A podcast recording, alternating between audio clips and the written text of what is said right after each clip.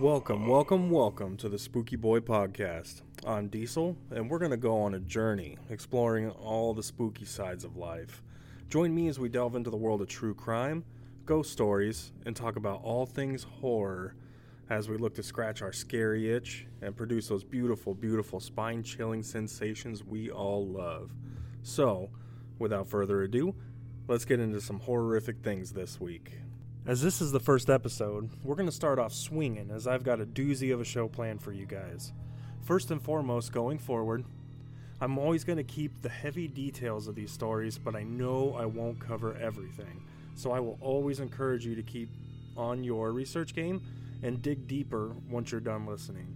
I promise you, there's always more to learn. Coming at you first this week is a true crime story you may know and love, or you've at least heard of it. The Zodiac Killer. In the late nineteen sixties and early nineteen seventies, the Zodiac Killer terrorized Northern California with a string of brutal murders. His victims were typically couples, targeted in isolated areas, and the killer would often taunt the police and media with cryptic letters and codes. The first known attack by the Zodiac Killer took place on December twentieth, nineteen sixty-eight, when he shot and killed David Faraday and Betty Lou Jensen, a teenage couple who were parked at a remote spot in Benicia, California. The Zodiac Killer then struck again on July fourth, nineteen sixty-nine, when he shot and killed Darlene Ferrin and severely injured her companion, Michael Maggio, in Vallejo. Above all, the Zodiac's most infamous attack occurred on September twenty-seventh, nineteen sixty-nine, at Lake Berryessa. The killer wore a hood and a black outfit with a white cross on his chest as he approached two college students, Brian Hartnell and Cecilia Shepard, who were having a picnic. The Zodiac stabbed both of them multiple times and left them for dead. Miraculously, Hartnell survived, but Shepard died from her wounds. Over the next few years, the Zodiac Killer continued to taunt authorities with letters sent to newspapers in which he claimed responsibility for the murders and provided details that only he would know.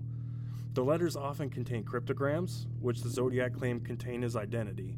Although some of the cryptograms were solved, the killer's true identity remained a mystery.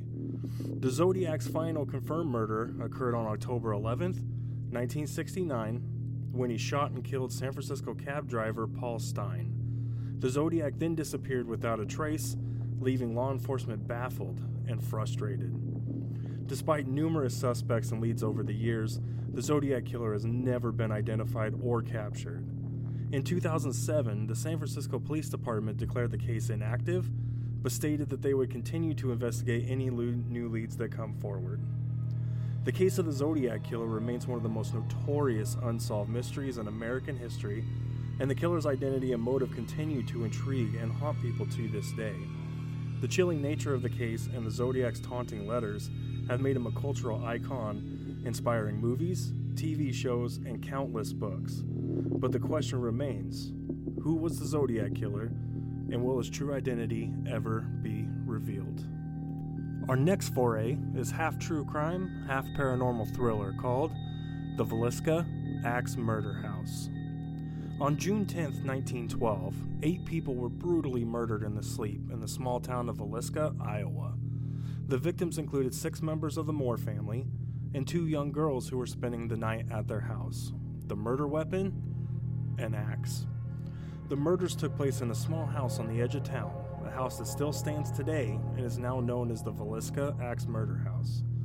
The house has become a popular destination for ghost hunters and true crime enthusiasts, but the events that took place there over a century ago continue to haunt the town to this day. So let's dive into what we know about the Villisca Axe murders. On the evening of June ninth, the Moore family attended a church event and returned home around nine forty-five p.m. They were a well-respected family in the community, and no one had any reason to suspect that anything was amiss. But by the next morning, a neighbor became concerned when they noticed that the house was unusually quiet. When they went to investigate, they found the bodies of all eight victims in their beds, covered in blood. The murder weapon, an axe, was found in the guest room where the two young girls had been staying. The crime scene was brutal and gruesome. The killer had bludgeoned each victim with the blunt side of the axe before turning it around and using the sharp side to deliver fatal blows.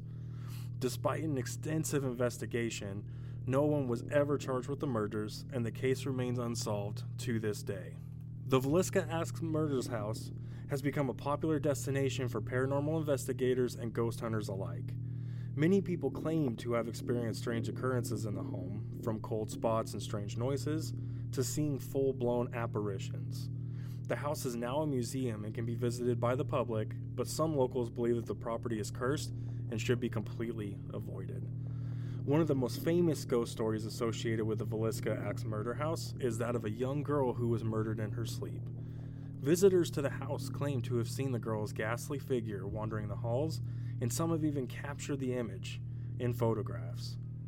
So what happened on that fateful night in June nineteen twelve? Who was responsible for the Villisca Axe murders? Unfortunately, we may never know. Over the years, many suspects have been identified and investigated, but no one has ever been definitively linked to the crime. Some theories suggest that the murders may have been committed by a transient worker passing through town, while others believe that a jealous husband may have been responsible, but without any concrete evidence, the case remains open and unsolved. I've just barely scratched the surface here, so I implore you to do further research to get up to speed with the true depth of these cases. On top of these two, we're going to finish off the end of our first episode with a movie review. I'm a huge fan, if not one of the biggest, of found footage style horror or paranormal, so I'm going to hit you with one of my favorites, the Blackwell Ghost series. The Blackwell Ghost is a horror film that follows a guy named Turner Clay as he investigates a supposedly haunted house in rural Virginia. The film is presented as raw footage that Clay supposedly shot himself, which just adds to the overall realism of the story. As the film progresses, the tension builds as Clay experiences strange occurrences and unexplained phenomena. The viewer is left wondering if the house is truly haunted or if it's all just a hoax.